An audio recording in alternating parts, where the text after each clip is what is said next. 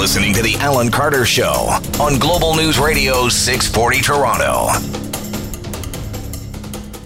Welcome to the program. Thank you so much for spending some of your time with us this hour. So much to get through, so much news right now. Xenophobia in York Region because of the coronavirus. Do you agree with the letter and the notice that's been put out by that school board? Is there censorship underway over the life of Kobe Bryant? Can we, at this point, or when can we have a full and complete discussion about the man's life? We're going to talk about that. Marco Muzzo, who is up for parole, he is the man who got drunk, got behind the wheel, and killed four people, including three children. He apparently enjoys conjugal visits and mini golf. All of that behind bars as he awaits the possibility of parole. A conversation with the reporter that broke that story later on in this hour. Plus, Erin O'Toole wants to battle the radical left, the editorial board of the Toronto Star, and also hyphens. He is anti hyphen. We'll get to that. But we want to begin quickly with a high level meeting that has just wrapped up at Toronto City Hall about gun violence.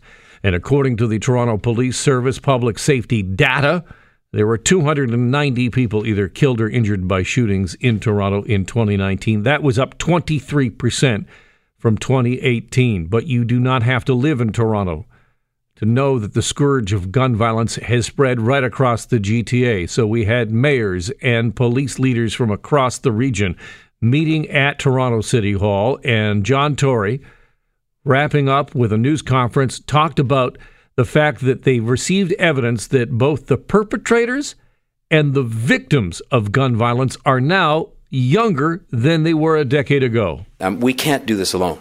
Uh, property taxes were never meant to fund uh, what, what, amount to social programs, um, and this is very much a shared uh, responsibility. So that we, uh, as governments, have put up significant funds for these programs, but at the same time, we need to have partners uh, in the other governments, and we've seen those kinds of partnerships uh, come and sometimes go. That is John Tory talking about the investment in social pro- programs to help the youth of this city. Youth unemployment continues to be a scourge, also. You know, you have no job, no future, no hope. It is easy to get caught up in violence, and guns are more and more available. And the evidence shows that the guns are coming from one place the majority of the time. Sometimes they're stolen from legitimate gun owners here in Canada, but more and more those guns come from the United States. They come across the border. And listen to this. Isn't this interesting here? As John Tory admits there has simply not been enough sharing of information between local police agencies and border services there haven't been the kind of granular, specific, focused discussions between local police services and the border authorities about how these guns are coming across and uh, how they're ending up uh, in our cities. And so that's something that we very much hope uh, will happen, and we're going to make that specific request.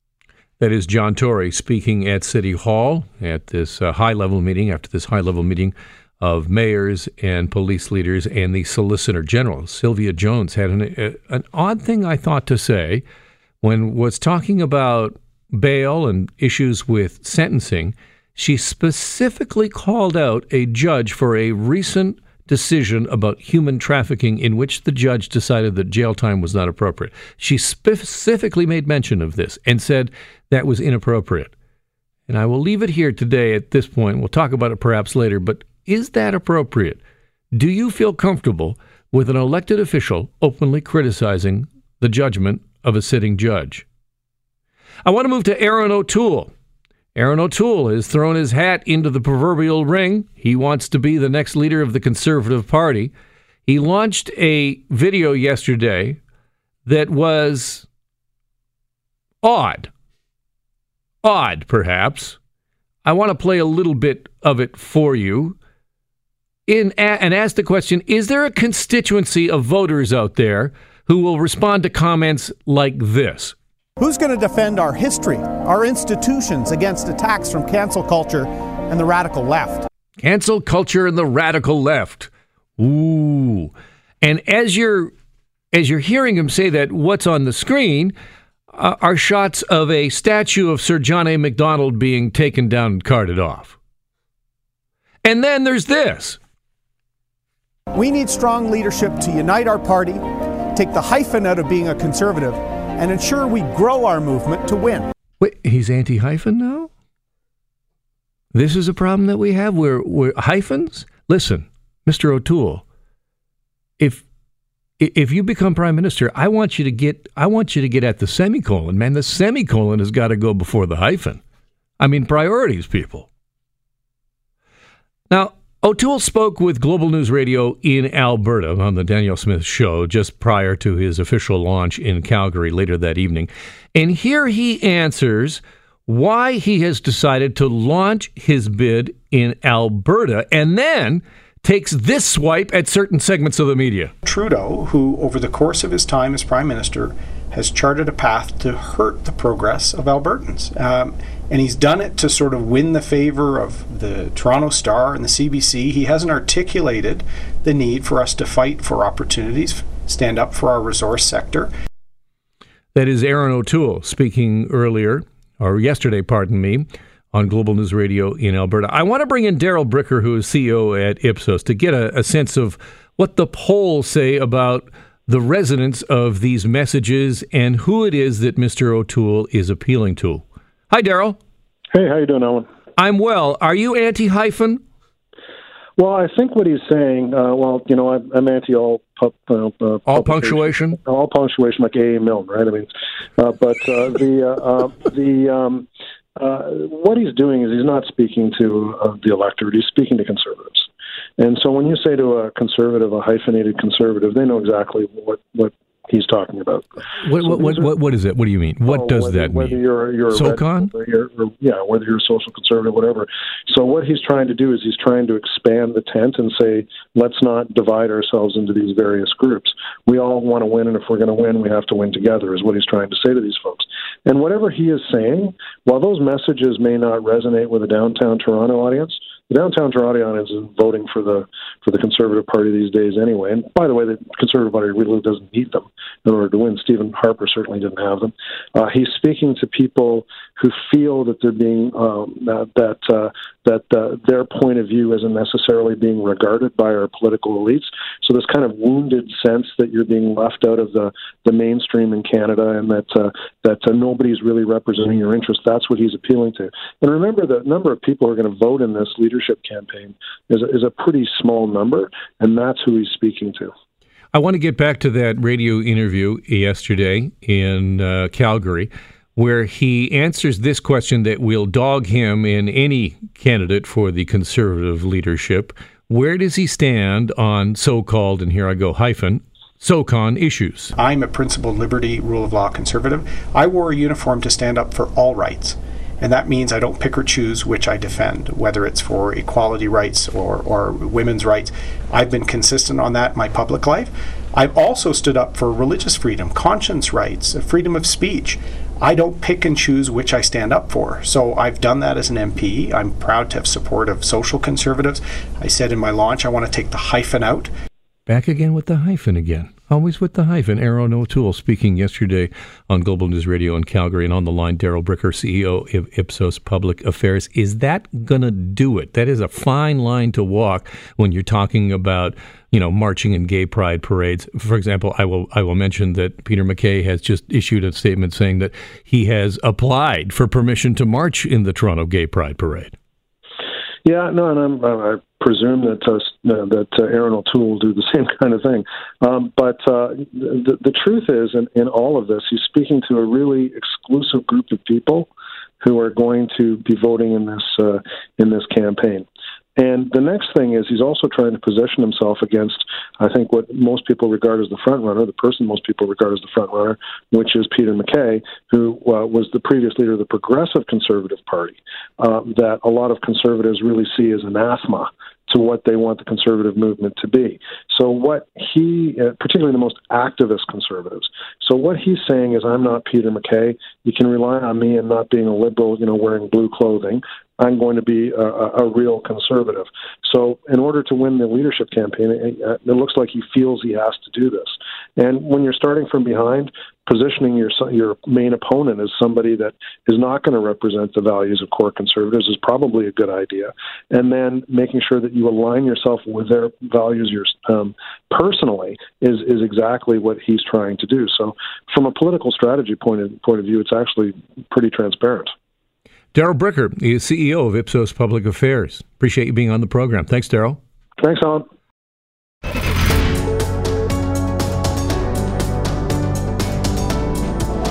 I want to begin with an update. There are now new details about the helicopter crash that killed Bryant and eight others on Sunday in California.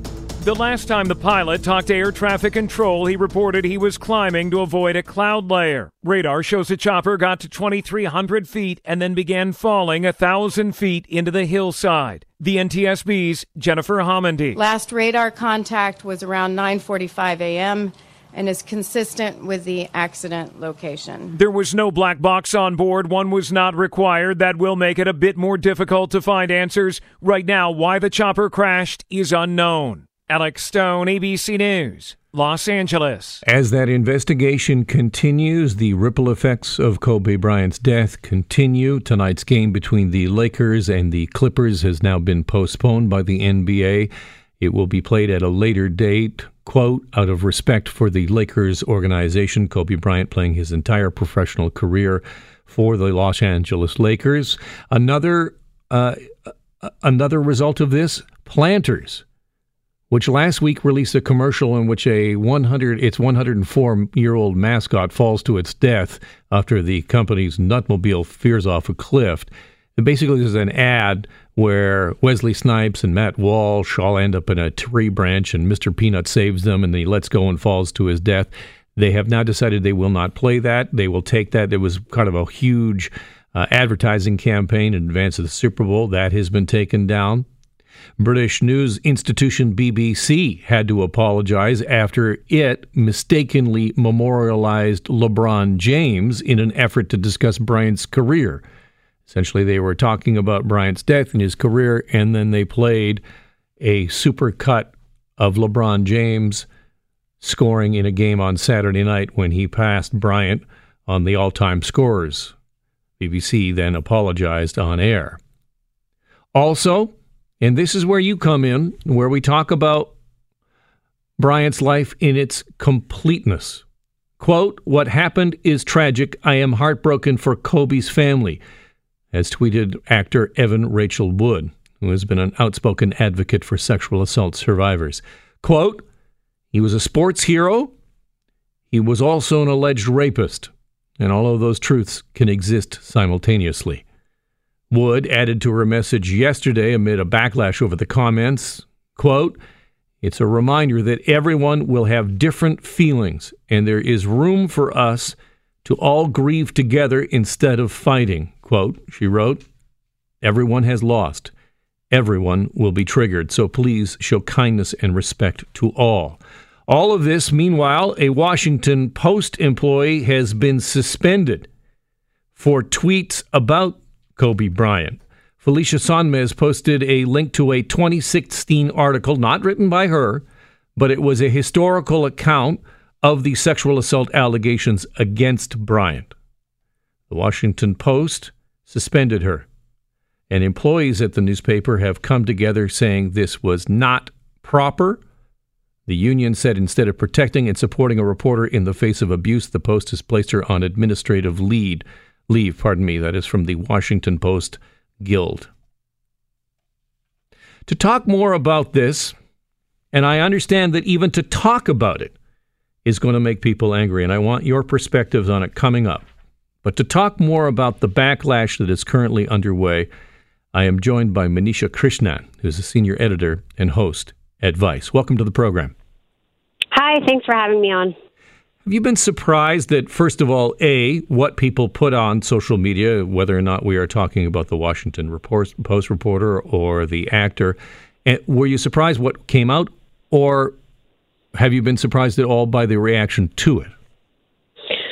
Um, no, I'm not necessarily surprised. Uh, I was talking to Bruce Arthur, who's a Toronto Star sports journalist, yesterday, and he was saying, you know, the rape case was a big part of Kobe's life and his legacy. Um, you know, it's probably one of the top things that people think about uh, when they think about him, aside from obviously his great achievements in the sport of basketball. Um, and when you have someone like Julie Lalonde, who's one of the people who I reference, she's a women's rights advocate. She talks about this kind of thing all the time. So I don't think it's surprising that someone like her would tweet, sort of reminding people of this dark part of his legacy.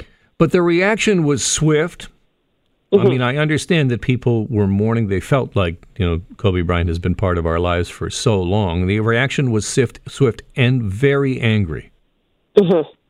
Yeah, and I think that's just unfortunately the nature of Twitter um, and how thing how fast things escalate. And you have people who are being attacked, who are you know their addresses are being posted online, being told that they should be raped, that they should have died in the helicopter crash, um, just for pointing out a factual story, which is that Kobe Bryant was accused of rape. And what do you make of what the Washington Post has done? And what has been what has been so interesting there is not only the, the, the Post suspended this reporter, but then allowed an opinion piece to appear in its pages, basically criticizing it for doing so. Yeah, I think it's good that they allowed the opinion piece to run. I know that probably a lot of news organizations wouldn't allow that. Um, I think that their response certainly reflects poorly on them. Uh, I think the the union uh, statement that was released was pretty damning, um, and it pointed out that you know this is a reporter of theirs who's being attacked, she's being doxxed to the point where she felt like she had to check into a hotel. Um, and instead of supporting her in that, they kind of just hang her out to dry. And then their statement, uh, which they sent to me, said that her tweets displayed poor judgment. I mean, all she really did tweet a factual story about the rape case. Um, and then she followed up by sharing some of the abuse that she was experiencing. So I think the post, um, you know, especially in the age of Me Too, when we're talking about these issues more, I think it's a really, really bad look for them. Manisha, give me a sense of how do we deal with celebrities and their entire lives when something like this happens. If we can take it away from Kobe Bryant, how is it that we can discuss the legacy of a, any life that obviously has ups and downs, trials and tribulations, if we cannot have an open discussion in this case? Yeah, it's it's a tough it's a tough issue. You know, it's one I've been thinking about a lot. I think that maybe some of the resentment is coming from people who feel very genuinely sad that he's gone, and they kind of feel like, "Hey, I'm not a rape apologist, um, but I don't want to feel ashamed for grieving his loss." And I think that there needs to be space for people to be allowed to mourn, but we also have to accept that some people, especially sexual assault survivors, uh, may feel a, a totally different way about him and sort of seeing him revered without this rape case being mentioned uh, that has to be really difficult if you were, you know, the alleged victim in his specific case or just any victim. Um, so I think that we need to kind of be a little bit more understanding towards each other and recognize that we're going to have very different experiences and complicated feelings around him. Manisha Krishnan is senior editor and host at Vice. Thank you so much for being on the program. Thanks, Alan. So, what do you think? Should we even be talking about this? Does this anger you that I'm even bringing this up? 416 870 6400. And as we wait for a call or two, I will just remind you of the basic information about the case. It happened in 2003 on June 30th when Kobe Bryant paid a visit to a hotel in Colorado. While staying there, he went on a tour of the property with a 19 year old woman who was working as a clerk at the front desk. The, later, the woman later went to Bryant's hotel room as, at what she said was his request. Following the incident, which I will not get into, and I will warn that some may find it triggering to read too much about it. But Bryant, who was 24 at the time, was charged with one count of felony assault. He insisted the sex was consensual. He pleaded not guilty when the criminal case went to trial. Prosecutors ultimately dropped the criminal case on September the 1st, citing the victim's unwillingness to testify. Bryant then settled a civil case involving the rape allegations for an undisclosed sum in March of 2005. He did not admit any guilt in the settlement. I'm going to go to the lines here quickly. Isaac, can we have a full and complete discussion about the life of Kobe Bryant in which we do not discuss this? Yes, Alan, I, I think we should, but there are some things which we should not hold on people. If you take a, co- a, a case to court and you can't testify, that says something else. And when you come out and settle that case outside of court, when someone is not guilty, when someone is not convicted, we shouldn't be talking about that for the people because we don't know what happened now. But I'm talking, Isaac. I, I, as I just read it, I read the facts. Yeah, yeah. And should we not discuss the facts when we discuss the life, life of Kobe Bryant? He wasn't guilty. So what should, why should I, we put this one on him? Because I, I, I don't know if you can discuss the man's life without discussing that. Bob, to you, what do you think? Yes. If he, if you want to discuss his life, well, the fact still remains he was found not guilty in a criminal court, correct? That is correct. And that is what I said when I discussed the facts of now, the case. Now, if he was found not guilty in a criminal court, why would he turn around and pay the person out of court civilly instead of fighting that case? Obviously, he knows he did something wrong. I and listen. He I should be, even though he's you know you know that a civil case and a criminal case have different levels of evidence and and I would caution you to to not draw a conclusion between uh, a settlement and an admission of guilt. As I said, Mr. Bryant did not admit any guilt in that settlement. And I have time for one more. Jim, do you think we can discuss it? Should we discuss it when we talk about the life of Kobe Bryant? Uh, yes, I do, in the way that uh, it's his history. So whether it's good, it's bad, it's positive, it's negative, if medias and uh, radio shows are going to go as far as the extent of saying uh, what the person was all about, then that's a part of what the person was all about. As far as uh, society and social media is going on the bandwagon of uh, threatening people and stuff like that for bringing up such a thing, I mean, that's just ridiculous. It's the history of a person, just like anybody else. And my uh, fault in what I see with all that is that people put athletes and celebrities on a very, very high pedestal when they should not be. All right, Jim. Thank you. I appreciate that. I appreciate that. Thank you very much. Thank you to all our callers.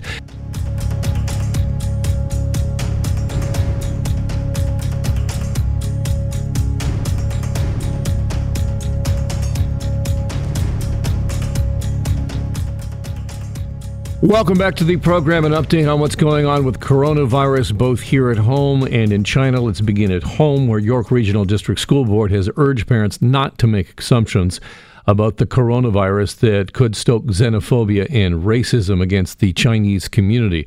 Official, officials in York Region have issued a letter saying it's aware of escalated concern about the virus among families with Chinese heritage. An online petition circulating among parents is now calling on schools to ask students whose families have recently traveled to China to stay home for 17 days for self quarantine. Here's more from the Canadian Press. The petition calls on schools that are part of the York Region District School Board to ask students whose families have recently traveled to China to stay home for 17 days of self quarantine. York Region has a large Chinese population. School board officials issued a letter yesterday saying they're aware of escalated concerns about the virus among families of Chinese heritage, but they're cautioning self quarantine requests run the risk of demonstrating bias and racism. Don Kelly, The Canadian Press. Canada's top public health official said Monday that the risk to Canadians remains minimal after a second presumed positive case of the virus was discovered. I take as a point what the board chair and director of education is saying in York Region District School Board, asking a blanket all kids that had recently been to China can't come to school. They have to quarantine for seven days, 17 days. That is not the right way to proceed. But at the same time, I think anybody who's got a kid in the system who might know of somebody who has actually been to China, you are going to be concerned.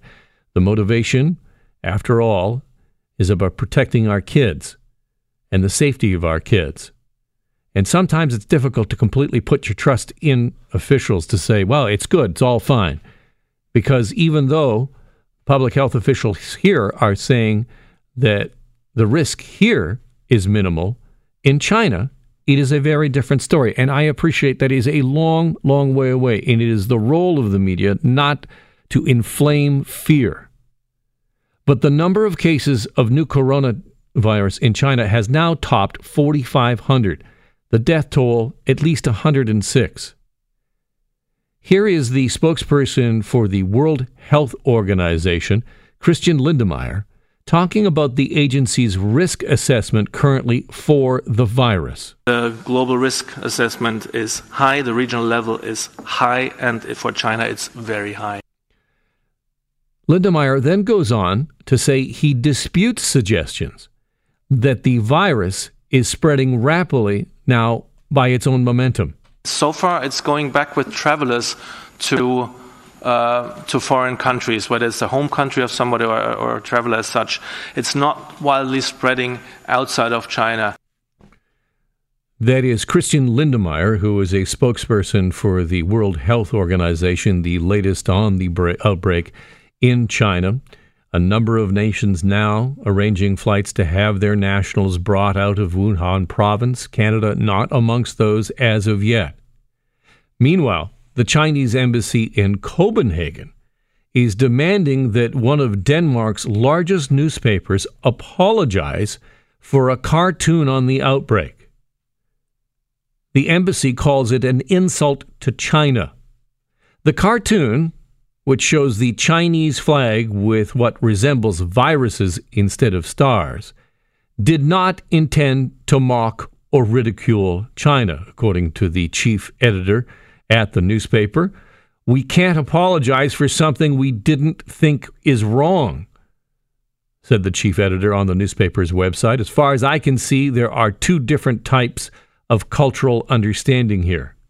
The embassy has expressed its strong indignation and said that the cartoon, which was printed yesterday, is, quote, an insult to China and crossed the bottom line of civilized society and the ethical boundary of free speech and it offends human conscience.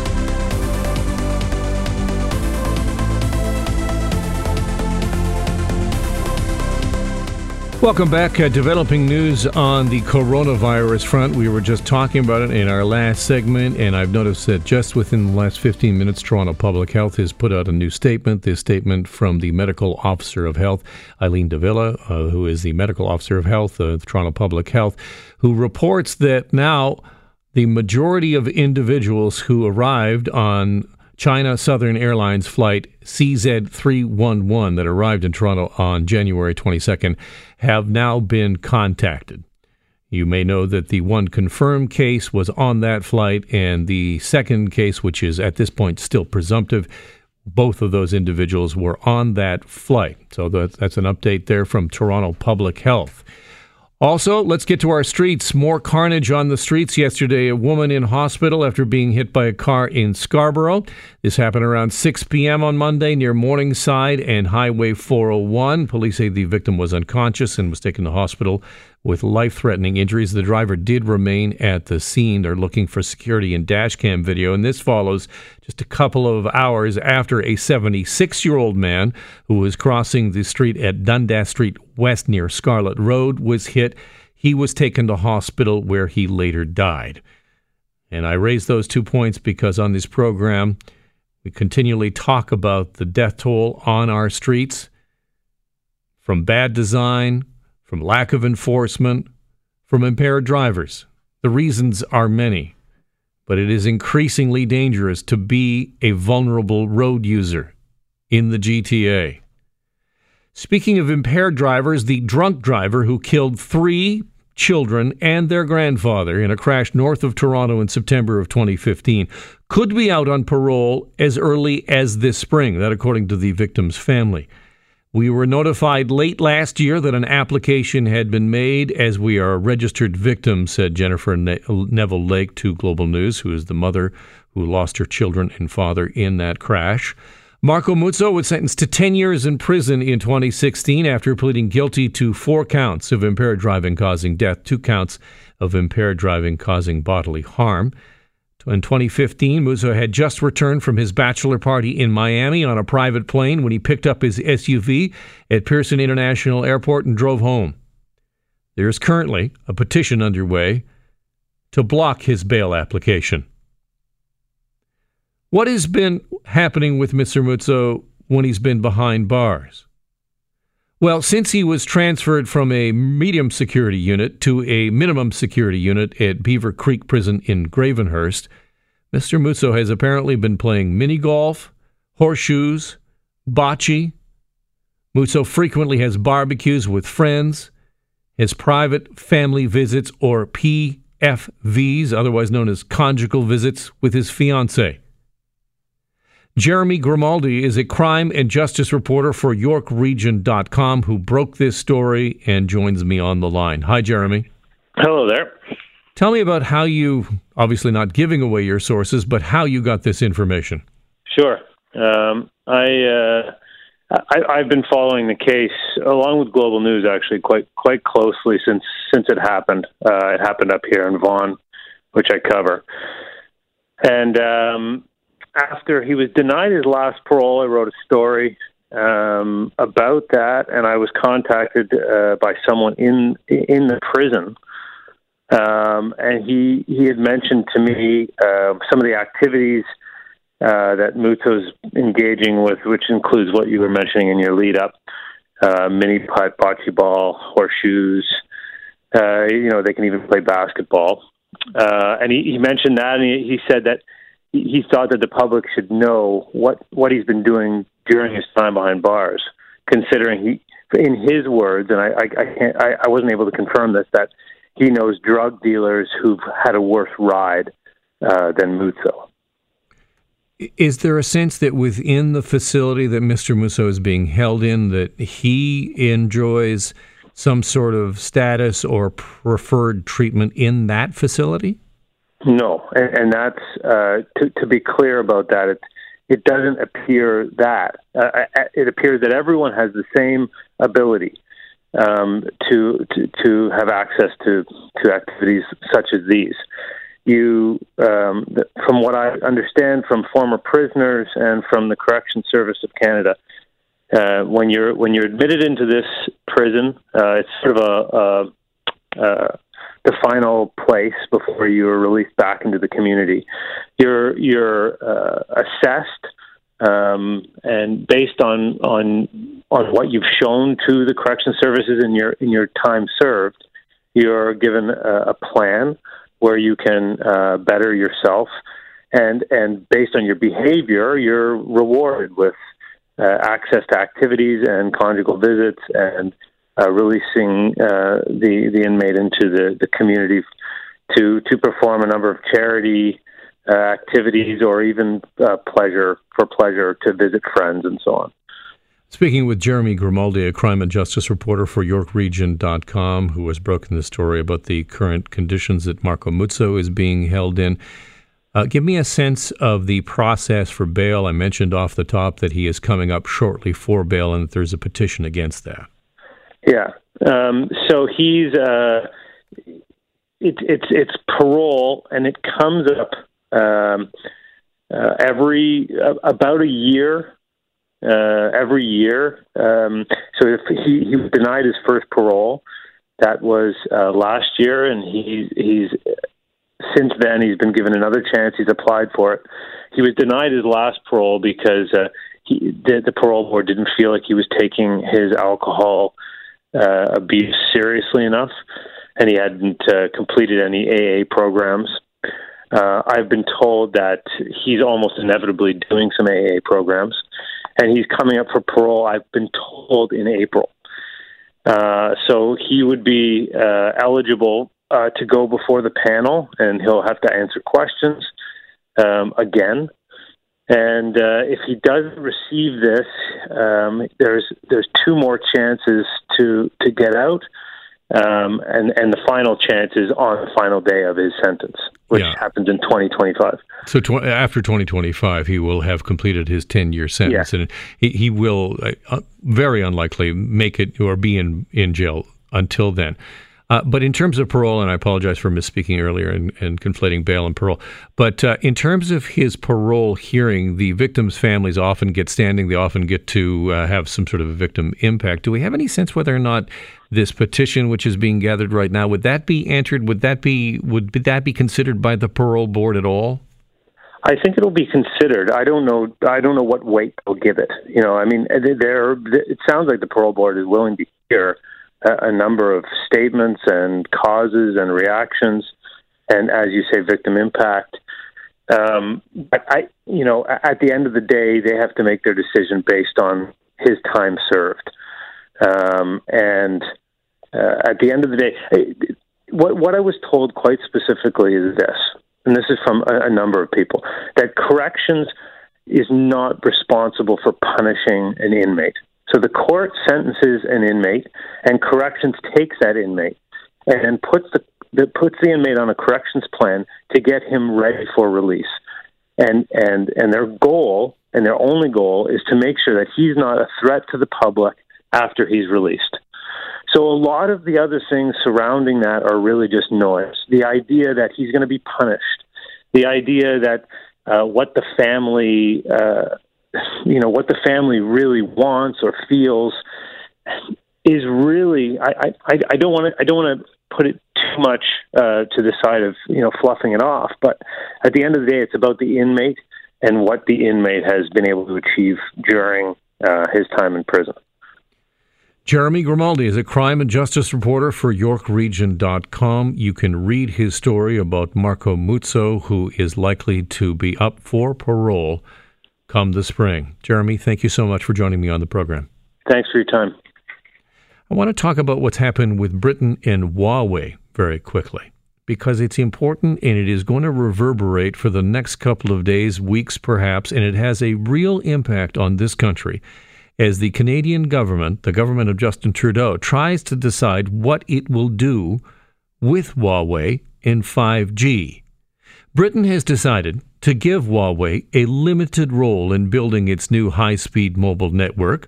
Huawei will be excluded from core parts of the 5G network and anything to do with national security. The National Security Council says it will take steps so that it can mitigate potential risk of cyber attacks or state sponsored attacks.